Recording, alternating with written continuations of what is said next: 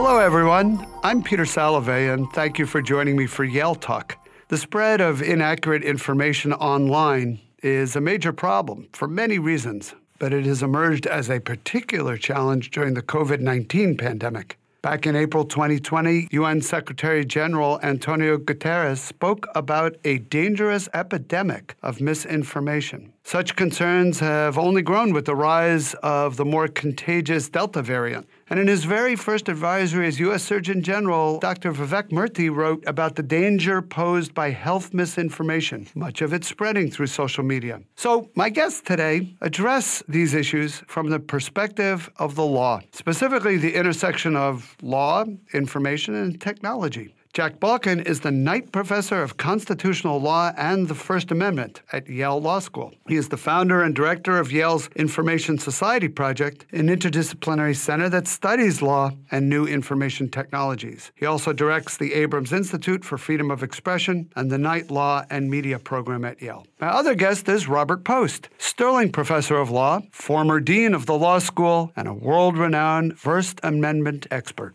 Robert is a member of Facebook's Oversight Trust, which is charged with helping Facebook answer some of the most difficult questions around freedom of expression online what to take down, what to leave up, and why. So, Jack, Robert, thank you so much for joining me today. Let's start with the social media landscape. According to the Pew Research Center, over 70% of Americans use some type of social media, and about half of American adults say they get their news from social media, that social media is their primary news site. What are we to make of these trends, and are there special issues that social media raises in terms of how our democracy works, how the First Amendment works? Robert, maybe as a former dean, you are the person we should start with. Thank you, Peter. So, to understand, I think, the special issues caused by social media, we have to understand that there are really two distinct factors at play. The first is the creation of a new medium of communication, the internet, which didn't exist 30 years ago. And the internet has some properties which make it different than any previous system of communication. The first is that it has virtually zero marginal information cost. So a statement that might have been harmless when made in Hyde Park is very different on the internet because of the rapidity with which it's disseminated and because of the numbers of people that will see it. A second issue caused by zero marginal information cost is that the internet has undercut traditional forms of social authority. That's particularly important for misinformation about COVID. When the printing press was developed in the 16th and 17th centuries, it undercut traditional forms of authority in uh, Catholic doctrine, you could not read the gospel directly. You had to go through your priest. Once the Bible became printed and everyone could read it, they could read the gospel for themselves. And so the authority of the church was undermined. And you had the Reformation and two centuries of disorder because social authority was undermined by the spread of information. The internet has the same thing. If you go to your doctor's office, sometimes you'll see a sign that says, Your Google search is not equivalent to my MD degree. But everyone thinks they know everything because they can have access to the information. And a world without social authority is a very different sort of world. There are many other properties we could talk about the internet, but to speak very quickly, social media are forms of interaction which didn't exist before the internet. Another of whose properties is that it's interactive. This creates forms of social solidarities which are new. This creates uh, forms of attention grabbing which are new. This creates uh, forms of life online which didn't exist 30 years ago. So we're dealing with an entirely new media environment which we don't really understand and which causes quite justly great forms of apprehension. Just to stay with your comments for a minute. Let's imagine the marginal costs of spreading information through the internet were not close to zero. You actually had to pay to put something on. I mean, quite literally. That would change the whole thing, right? Of course it would. People would think before they post. remember the remember fluoride in the 1950s? Mm-hmm. and how right wing organizations thought fluoride was a communist conspiracy. It's the same kind of misinformation, but it was confined because it was uh, expensive to spread. And the fact that it's not expensive to spread means that we have epidemics of misinformation which previously wouldn't have happened precisely because of cost. Jack, what do you make of this statistic that adults, let alone uh, adolescents, essentially get their news from the internet? This is a long term trend. It's more likely that the younger you are, the more this is true of you. The older you are, you're still probably using pre digital media, although pre digital media is now completely merged into and makes use of digital media as well. I just want to pile on to the point that Robert made. In fact, it's not just simply that misinformation is costless. It actually turns out that misinformation is a very lucrative profession. And that's because of another feature that we have to throw into the mix, which is that these systems of communication are funded by digital advertising. So instead of money being collected from the people who subscribe, they're collected from advertisers. And advertisers, in turn, have been swallowed up in a very, very large system of digital advertising networks. The two most powerful players in these networks are Google and Facebook, respectively. They don't control all of digital advertising, they control a very large share of it. And it turns out that folks who engage in misinformation have figured out how to game the system. They figured out how to use the existence of algorithms that are used to place things in digital advertising, and also the algorithms on the social media sites in order to gain greater placement and reach more people. So it's not just simply frictionless communication. It's actually amplified communication that's a key mm. feature of our system today. I'd like to add two points to what Jack just said. So, one of the implications of zero marginal information costs is that we have a glut of information. And why do we have scarcity of attention?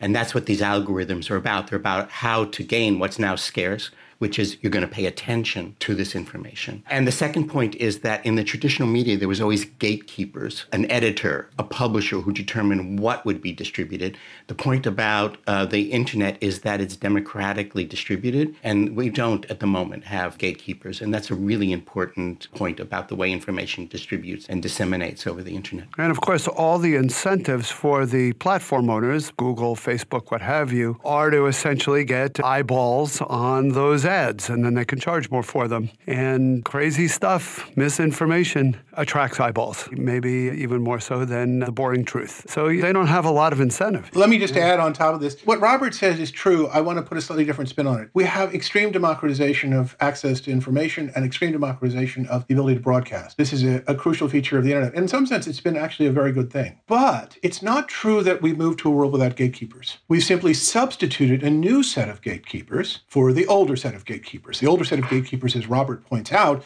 produced most of the content. They did a lot of editing, they massaged content before they sent it out. The new gatekeepers are search engines, social media companies, and digital ad networks. They basically determine the speed and scope of what people see. They're not producing the content, though. What they're basically doing is deciding how quickly or how far it spreads. So they play a crucial role in the health of the digital public sphere, but the role they play is different than the role that, say, ABC or CBS played in the middle of the 20th century because their incentive is attention as distinct from credibility or authority etc exactly. You know i'm a psychologist as you know and in my field social media tends to get blamed for a lot of the ills of american society because the algorithms tend to feed you what you've indicated you like. The belief is that that creates polarization in attitudes and beliefs that the rejection of facts and science the maybe the inability to distinguish what is factual and scientific from what isn't is blamed on social media media.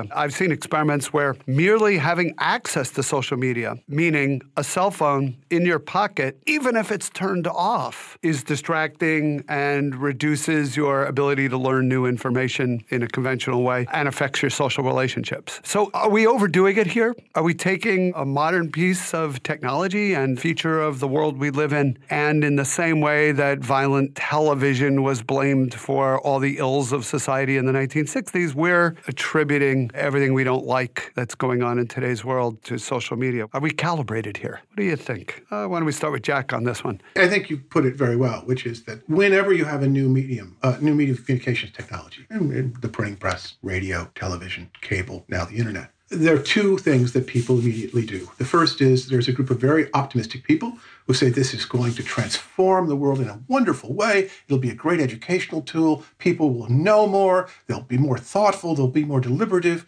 Alexander Meiklejohn, very famous theorist of free speech, at first was very excited about radio. He thought radio would be the great educator. And then he learned that basically it would be Jack Benny and uh, comedy shows and musicals on radio. And he was very disillusioned by it because he thought, well, nobody's going to learn anything out of this stuff. And the same story that Meiklejohn, his disillusionment occurs successively with television and with cable and with internet, with different folks playing the roles of the optimist and the disillusioned person. So that's true, but it's also true that each medium of communication also changes the society around it. It changes how people interact with each other. It changes their social relations. It changes the way in which they form groups. Robert referred to this earlier. And so we just have to take that in stride. We have to understand that as a central way in which our world is changing. And the role of algorithms in shaping our beliefs and attitudes and directing us in certain ways rather than other is also an incredibly important part of this story. But And here's the key idea the major vectors of propaganda and disinformation, at least with respect to older Americans, are not social media. They are traditional media, pre digital media. They are cable news, and they are radio. It's also true that social media can amplify and help increase these effects. But it's very important to understand that when you're thinking about vectors of disinformation,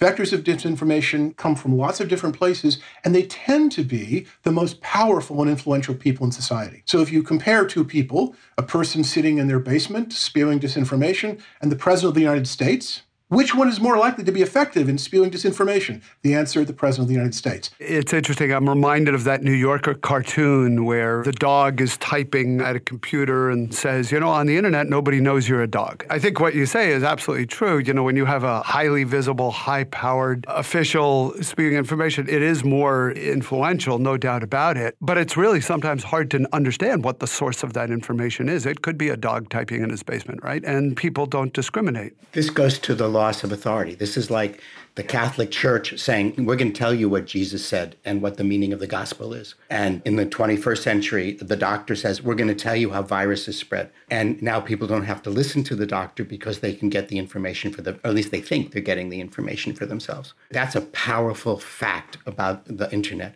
I think that we should add to this that authority, right? We can think of authority in multiple ways, but one way of thinking about authority is just simply who do you trust or who do you regard as important, as opposed to who should you trust or who is trustworthy. So, hmm. what happens in politics and in entertainment and in other parts of life is that entrepreneurs, we might call them attention entrepreneurs, figure out how to make use of changes in the media landscape. And through leveraging their understanding of how to do it, they can become new kinds of authorities. But they're not authorities because they're trustworthy. They're authorities because they're trusted. And they're trusted because of how they've been able to understand the new media landscape. And that's a really important part of the story about the decline of authority. We could say that there's been a decline in certain kinds of authority and a rise of new kinds of authority.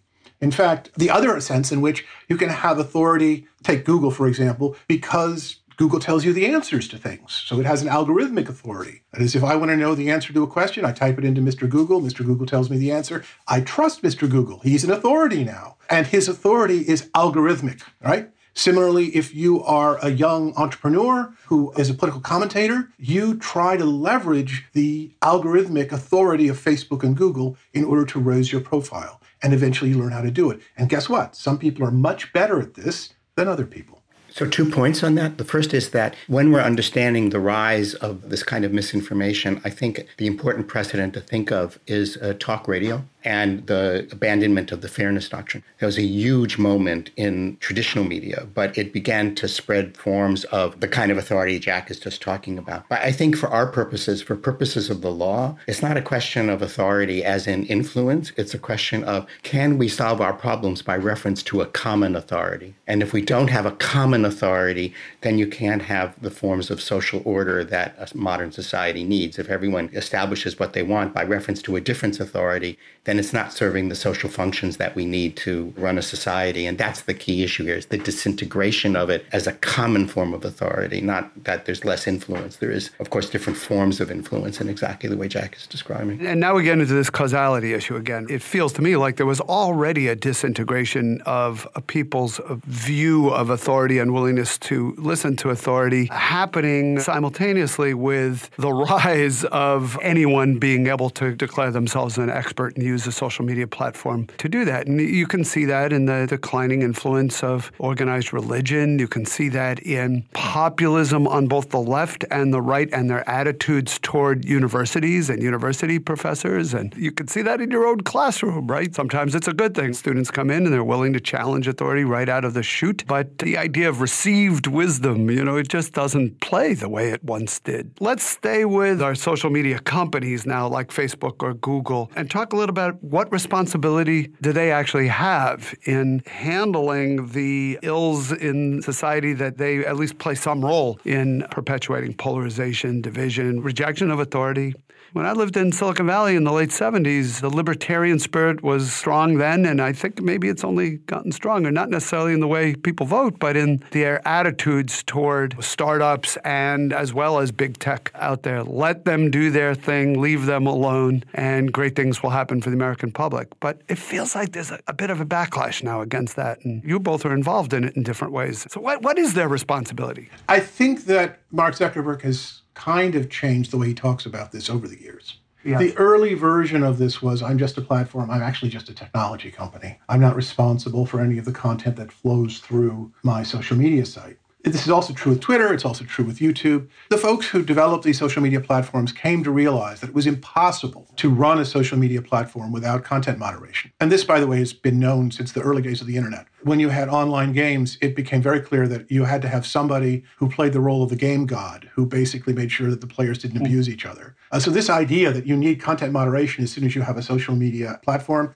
is one of the oldest principles of the internet. And these folks eventually learned it too in the context of social media, where the problem was, if anything, even greater and multiplied at scale. So eventually, all of the companies started to create bureaucracies for content moderation, actually, quite vast bureaucracies now. And not only that, they harnessed their knowledge of algorithms and design of algorithms for purposes of content moderation. The Facebook Oversight Board, which is an independent organization which nevertheless gives advice to Facebook, is just another example of this. But the normative question you asked is what should their responsibility be? And the answer is the normative responsibility arises from their power. That is, the power that they have in organizing and facilitating public discourse. So they have to be trustworthy stewards of public discourse. They have to be trustworthy stewards of the digital public sphere. And that means they have to make decisions about what is most likely to produce a healthy and vibrant public sphere that protects the values that we want a public sphere to protect, including political democracy, cultural democracy, and the growth and spread of knowledge. And that means that content moderation is not only a necessity, it's also a duty for these companies. And the problem is, I'm going to put this in a rather simplistic way. You can think of these companies, and especially Facebook, as having two sides. One side of the company is engaged in trying to put out the fires that are constantly spreading on social media disinformation, abuse, racist speech, terrorist recruitment, you name it. Whatever you think is a problem for democracy and for society, they have to put out these fires. The problem is that the business models of these very same companies create another side of the company that starts the fires. So they are both a firefighting group and arsonists at the same time. And this conflict which is caused by their business models, is the central problem of regulation. It's the central issue we have to focus on. You are both uh, First Amendment scholars and have written a lot about free expression. And Robert, I know you're not an absolutist in your view of how we should regulate speech, but in this domain, isn't the danger that ultimately all of these content moderators and oversight boards are simply going to rein in the ability to express oneself? I think we have to step back a little bit on this. The social media platforms are new. No one understands them. So we're all quite naturally apprehensive of them. But one thing we should understand is that the traditional media hates these social media platforms because they've destroyed the business model of traditional media. They've taken away advertising revenue, they've taken away eyeballs, everything. So they're an enemy of it. You don't hear people saying, God, Fox News, aren't they responsible for the people that they put on? You don't hear calls that Fox News should be saying. You don't do that. You hear it over the new media platform. This is an interesting phenomenon, considering, in fact, the influence that an author of these sorts of things, like Fox News, is doing as distinct from the media platform. So I think we have to step back and begin to see the frame in which this assault on the media platforms is coming from. That's the first point. The second point is from a constitutional point of view, we are really deeply ambivalent about how to regard these platforms. We know what the market is for a newspaper, but we don't know what the market is for Facebook because we don't know how to define market in this context or for Twitter. You know, if you don't like Facebook, can you go to Reddit? Is that a competitive market? What are the markets if we're going to define this in terms of antitrust? What we do know is that, as Jack said quite rightly, they exercise enormous power. And with great power, says Spider Man, comes great responsibility. And we have to begin to think about what these responsibilities are. But from a legal point of view, we could say the same thing about NBC and we could say the same thing about Fox News. We don't say that. We don't say, therefore, the state ought to step in. And so, what do we imagine the constitutional status of these social media platforms are? We have two different views. The first view is that they are like the editors of a newspaper, they curate what their content will be through these community standards. So, Twitter has community standards, Facebook has community standards. And this determines what can and cannot be posted. And it, that's like the editor of a newspaper deciding what's going to be in the newspaper, which ads will run, what columns will run, etc. And if you don't like what the editor has curated, you go to a different paper. Similarly, if you don't like what Facebook has curated, you go to a different one. From this point of view, the platforms are speakers. And insofar as they're private speakers, the First Amendment says you can't touch them. You cannot impose content discrimination on them. You can't say you can only publish true things rather than, just like you couldn't do that for the New York Times. Same thing. On the other hand, we want to say they are so powerful that there's no other game in town. And so they are like telephone wires. They are the medium through which the rest of us talk. They are not themselves speakers, but they are, to use a metaphor that we use in the law, common carriers of speakers, or they're like a public forum within which speakers speak, something like that. And insofar as that's true, then they're like the state and they can't impose the content moderation rules which everyone wants them to impose. So we're caught in a dilemma. On the one hand, the state can't touch them because of the First Amendment, they're private speakers. And on the other hand, if they're not private speakers, but themselves like the state, exercising the power of the state, to enable the rest of us to talk, then they can't exercise the power to edit and curate the rest of us. And what happens is they turn into sewers because another feature of the internet that Jack was referring to that you need a moderator is because it lifts you from ordinary social context, it brings out the worst in people. That's what happens if you read the comments to an online uh, magazine. They're unreadable because of this. So that's the constitutional dilemma in traditional terms that we're facing. Now, the Facebook Oversight Board is an experiment to try to solve that dilemma. And it itself faces all sorts of issues because, on the one hand, Facebook is a private company. It owes its responsibility to its shareholders. And so it can't delegate too much of its power without violating its fiduciary responsibility to its shareholders. On the other hand, it cannot govern speech according to rule of law values as distinct from the incentives of a for profit company unless it truly delegates the power to regulate content. And the Facebook Oversight Board, which you've mentioned, is an effort to uh, thread that needle and it has a very complex structure that will both permit the delegation of real power and at the same time allow Facebook to do what a for profit company must do under the law in the United States. Do you think that mechanism is working? The oversight board, that is? I don't know. I think it's, a, it's an experiment where we're starting to work. Yeah. And I think, given what Jack said about the contradiction in the company, I don't know really about Twitter, but I know a little bit about Facebook. And the dissemination of news in Facebook is a very small part of its business model, tiny. Australia tried to impose a price on it, and Facebook said, okay, we're not going to allow any any news whatever to be disseminated in Australia because they don't really care. And actually, so far as I can make out, and this is now me speaking in my entirely private capacity, it has nothing to do with any position I hold in the trust. I think it's probably to Facebook's advantage not to be in the content moderation business because that depresses the share price of the company. All it does is create controversy. They can offload that, it's a good thing.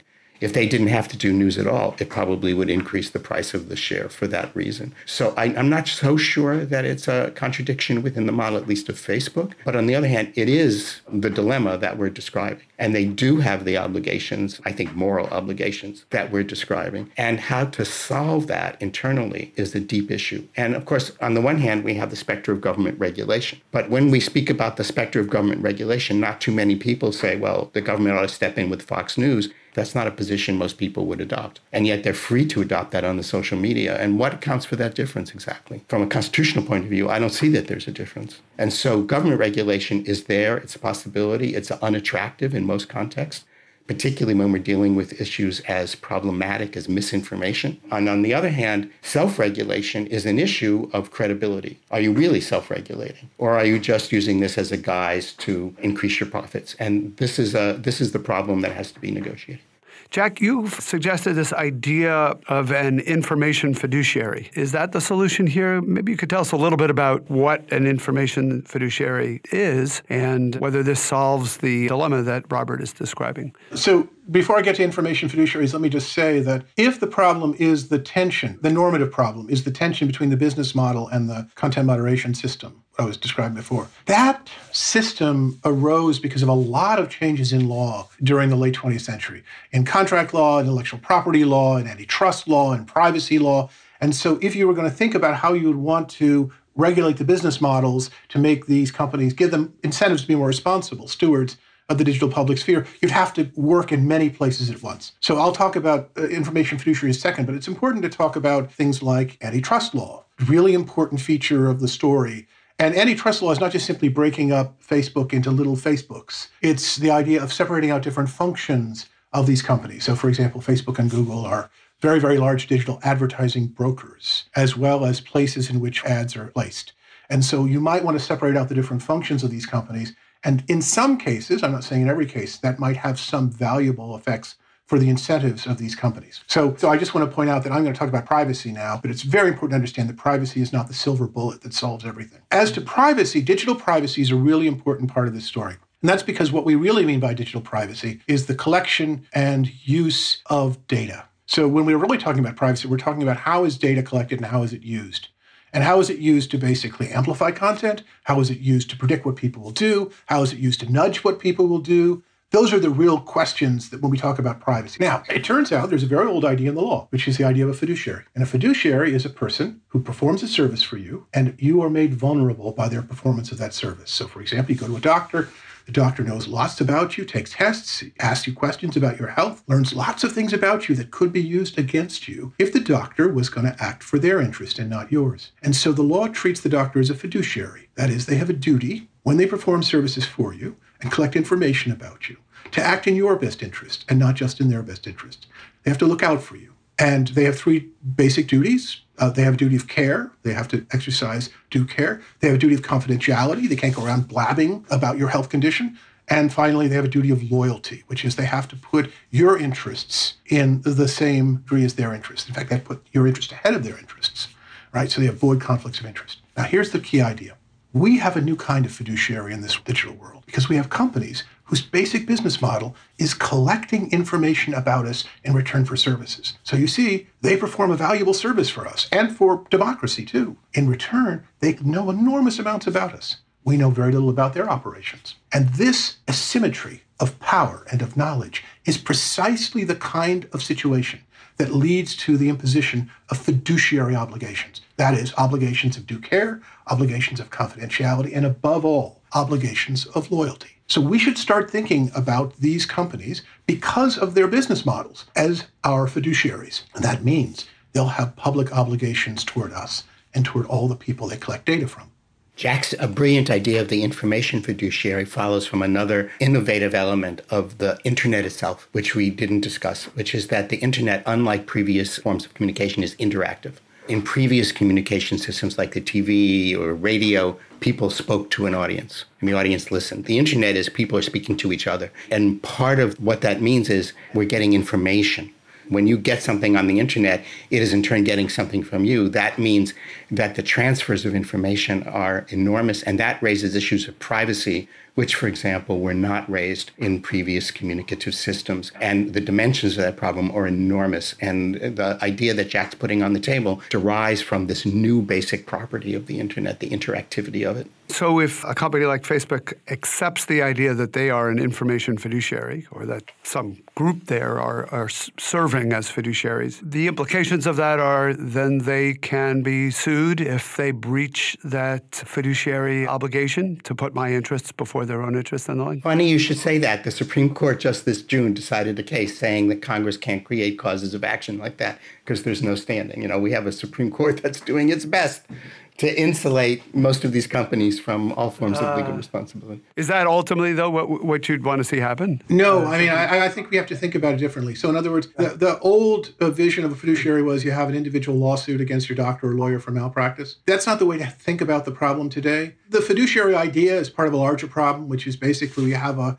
a system structured around algorithms, algorithms making decisions, algorithms amplifying. So when we apply the fiduciary duty, we're probably going to have to administer the obligations. And it's not just Facebook accepting the obligations, it's going to be the fact that the government imposes the obligations on them. It's going to say, look, you're acting like a fiduciary, so we're going to treat you like a fiduciary. It would have to create a system of administrative regulation. So, in other words, you could have individual lawsuits, but a lot of the stuff is going to be compliance. It's going to be privacy compliance, which already exists in all of these companies and other digital companies as well. So it will be a system of regulation and a system of oversight with respect to algorithms. Algorithms are the key to this story. It's not just simply that they collect data, it's that they process data and they analyze data and they use data in order to predict what people will do and to nudge them to do one thing rather than another. It will have indirect effects on content moderation. I just want to point out to say that Facebook's an information fiduciary doesn't mean that now they have to take down this and that. What it means is they have to understand how their content moderation systems work. And we're also going to change the way in which they gain a profit from the collection and use of data. And that will have indirect effects on their content moderation. It'll make them more responsible. I mean, Europe is very far along this path. They have something called the General Data Protection Regulation, which imposes enormous obligations on most companies. And most American companies actually follow that now because they're international. But they're very far along the path that uh, Jack is describing. Um, so we're not talking here utopian ideals. We're talking about things which are actually happening in the world. Yeah, I mean, the problem with the United States is the United States has an outsized effect on the global digital public sphere, on the global system, but the United States lacks a comprehensive digital privacy statute, which Europe is way ahead of us. Now, by the way, I just want to point out the GDPR has its own problems. It's not clear how the GDPR is going to be interpreted and how it's going to interact with Facebook's business model, but certainly Europe has thought about these problems much more systematically than we have. Is it coming or? California has already enacted a statute which is patterned after the GDPR. No one knows really exactly how it's going to work, but this is the future. But it's on the books. Uh, Robert, you had mentioned your work as a member of the trust that runs the oversight board with respect to Facebook. And I think most people are aware that case that was brought to that oversight board somewhat recently was whether former President Donald Trump should have a Facebook account anymore or uh, now that it's been taken away from him, should he be reinstated? So I would be interested in your thoughts about that particular case and more generally how this oversight board and how the trust that guides it works. So the first point to understand this oversight board is that one has to be extremely innovative in the legal forms that one is using to thread the needle that I described before. Because on the one hand, Facebook can't give too much of its discretion away or it violates its obligations to its shareholders. And on the other hand, there's no point in creating an independent review unless people believe it's actually independent. And it's independent to do what? It's independent in order to impose rule of law values on the content moderation of Facebook so that Facebook's regulation will have the values of predictability, reliability, stability. You know exactly what the rules are. They are interpreted in light of general human rights norms, et cetera, et cetera. So how does Facebook credibly give away the authority to do this thing without at the same time betraying its fiduciary trust. And it's taken, let's just say, a lot of legal innovation to think of the forms that might do this, but the form that that came up with is the common law trust. So what Facebook did is it gave a lot of money to a trust. I'm a trustee of this trust. And we in turn create a board which are independent contractors to us through a subordinate LLC. That's both American and British. So the board members, the people who actually make the decisions, are independent contractors.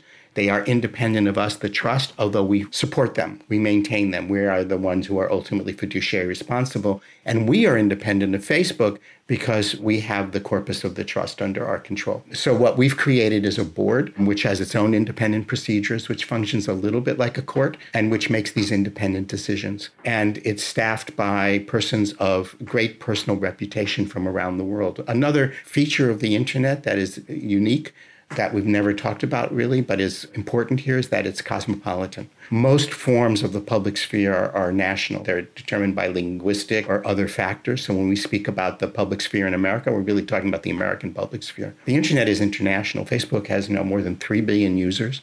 And when we think about the public sphere in Facebook, we're talking about posts in India or in Indonesia or in Australia or in Ghana. And each of these has its own linguistic properties, its own expertise, its own specific context.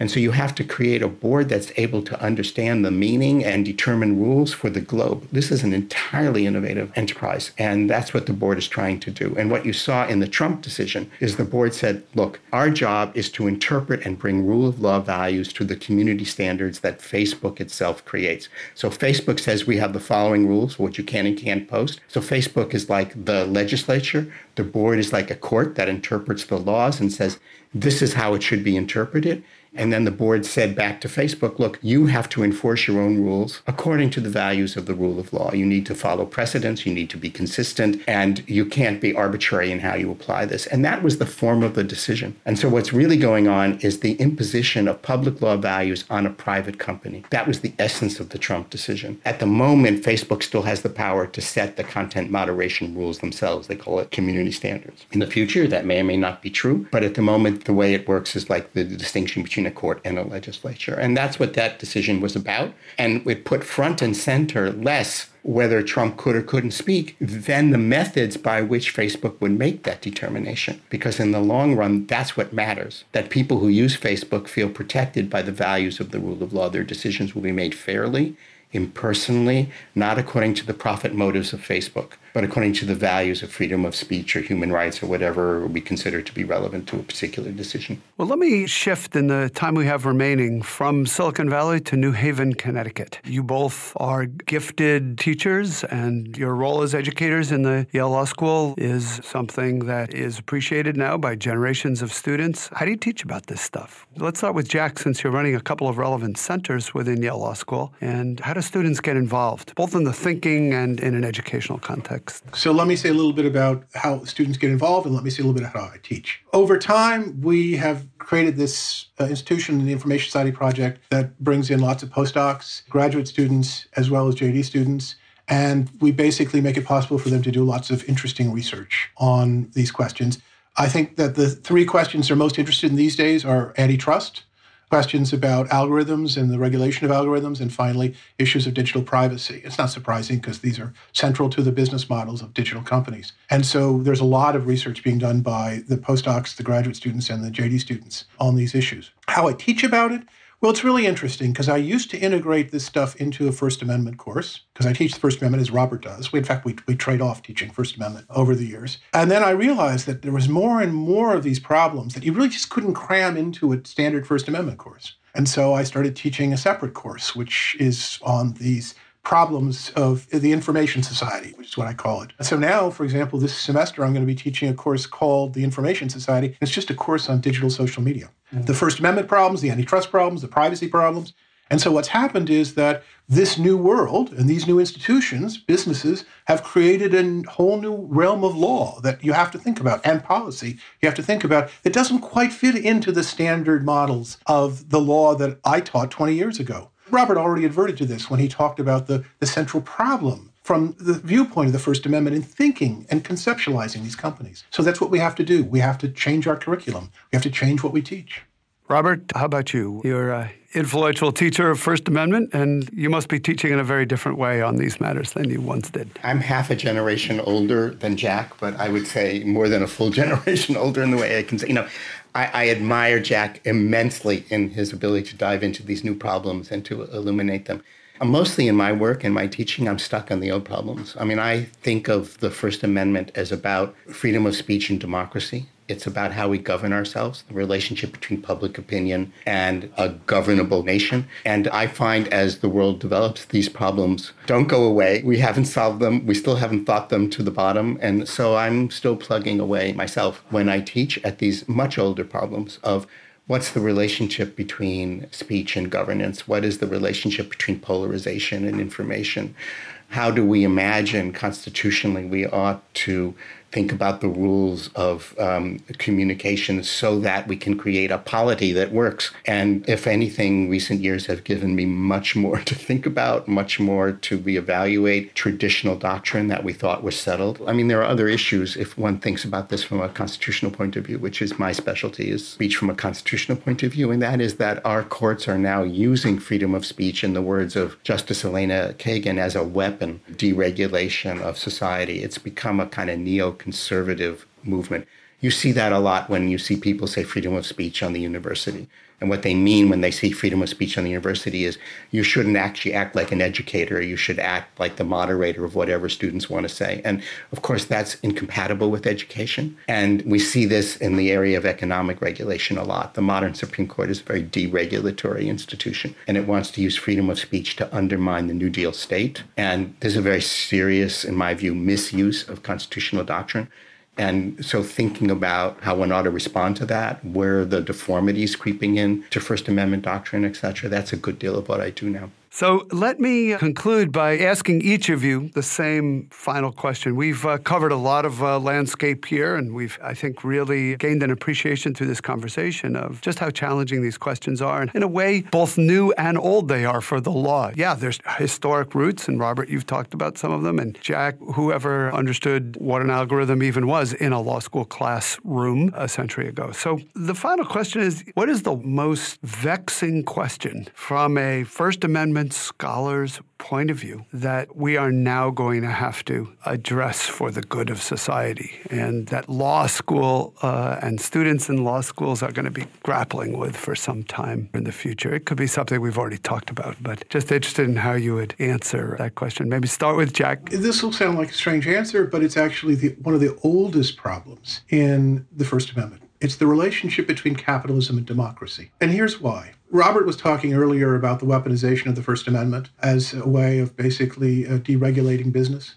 It turns out that over the years, as capitalism evolves, and capitalism is an extremely agile and adaptable protean form a social organization, it latches on to whatever features exist in society in order to basically promote its interests. And so it latched on to freedom of speech near the end of the 20th century and beginning of the 21st century. And earlier I was talking about the business models of these large corporations, digital corporations, and the issues of privacy. Well, they're using the First Amendment to basically perpetuate the particular models of business that they're in. These models of business, in turn, are creating many of the problems that we've described in the last hour or so. The point is, a free society always has to find some interesting balance between the protection of self governance and of free markets, that is capitalism. And the way in which that struggle plays out is different in every era. It was different for the Jacksonians, it was different for the period after the Civil War, it was different in the Gilded Age and the Progressive Era, it was different in the New Deal, and it's different today. And that is, in fact, the central problem of our times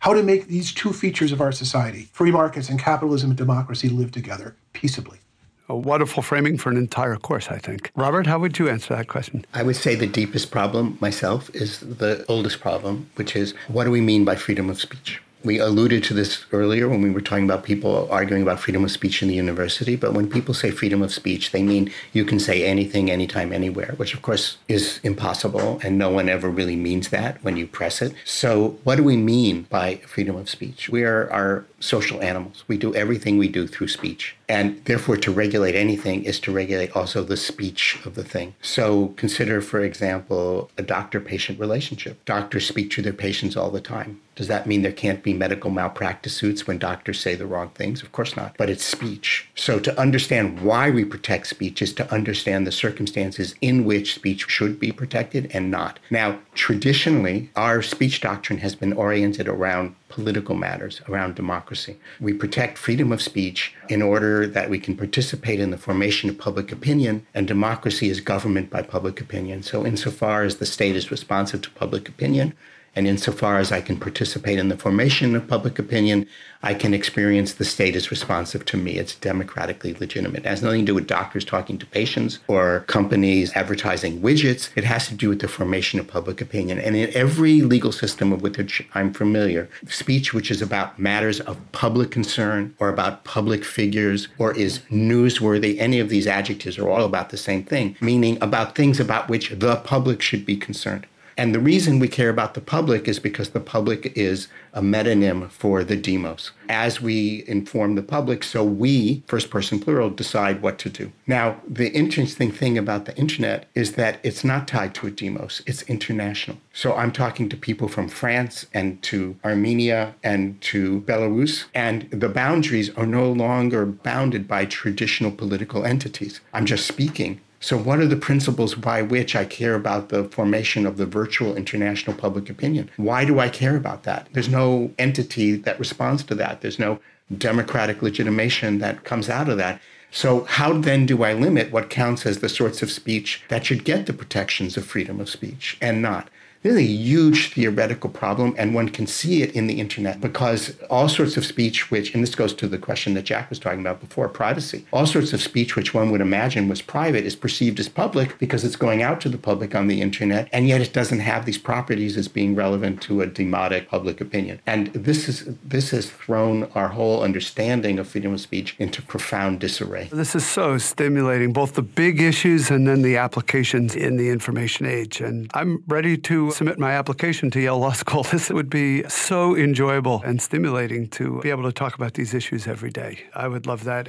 Professors Jack Balkin and Robert Post, I have to thank you. You've given us so much to think about, not just me. I think everyone who's listening to this podcast. And I want to thank you for sharing your insights with all of us. We've really focused on some very serious social issues, but I'd be remiss if I didn't mention all of the positive ways that social media helps us to connect with one another, especially during this era of COVID when our social connections have had to be modified for the public health. Helps us communicate with friends and family members, even in my my case, helped me reconnect with old classmates from Yale, from Stanford, and from my high school, and even earlier than that. And I'm grateful to social media for affording all of that. Not only that, of course, you can follow Yale on Facebook, on Instagram, and on Twitter. And I hope that you all do. It's a great way to keep up with events on campus and learn more about the university today. So, to friends and members of the Yale community, thank you for joining me for Yale Talk. Until our next conversation, Best wishes and take care. The theme music, Butterflies and Bees, is composed by Yale Professor of Music and Director of University Bands Thomas C. Duffy and is performed by the Yale Concert Band.